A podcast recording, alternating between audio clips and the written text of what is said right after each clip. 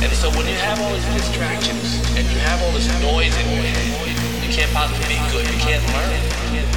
Learning comes when you have comprehension and keep still. The meditation is practice, touching that still touching. You can't have an idea of the future or the past. You can't be funny or laugh or be happy.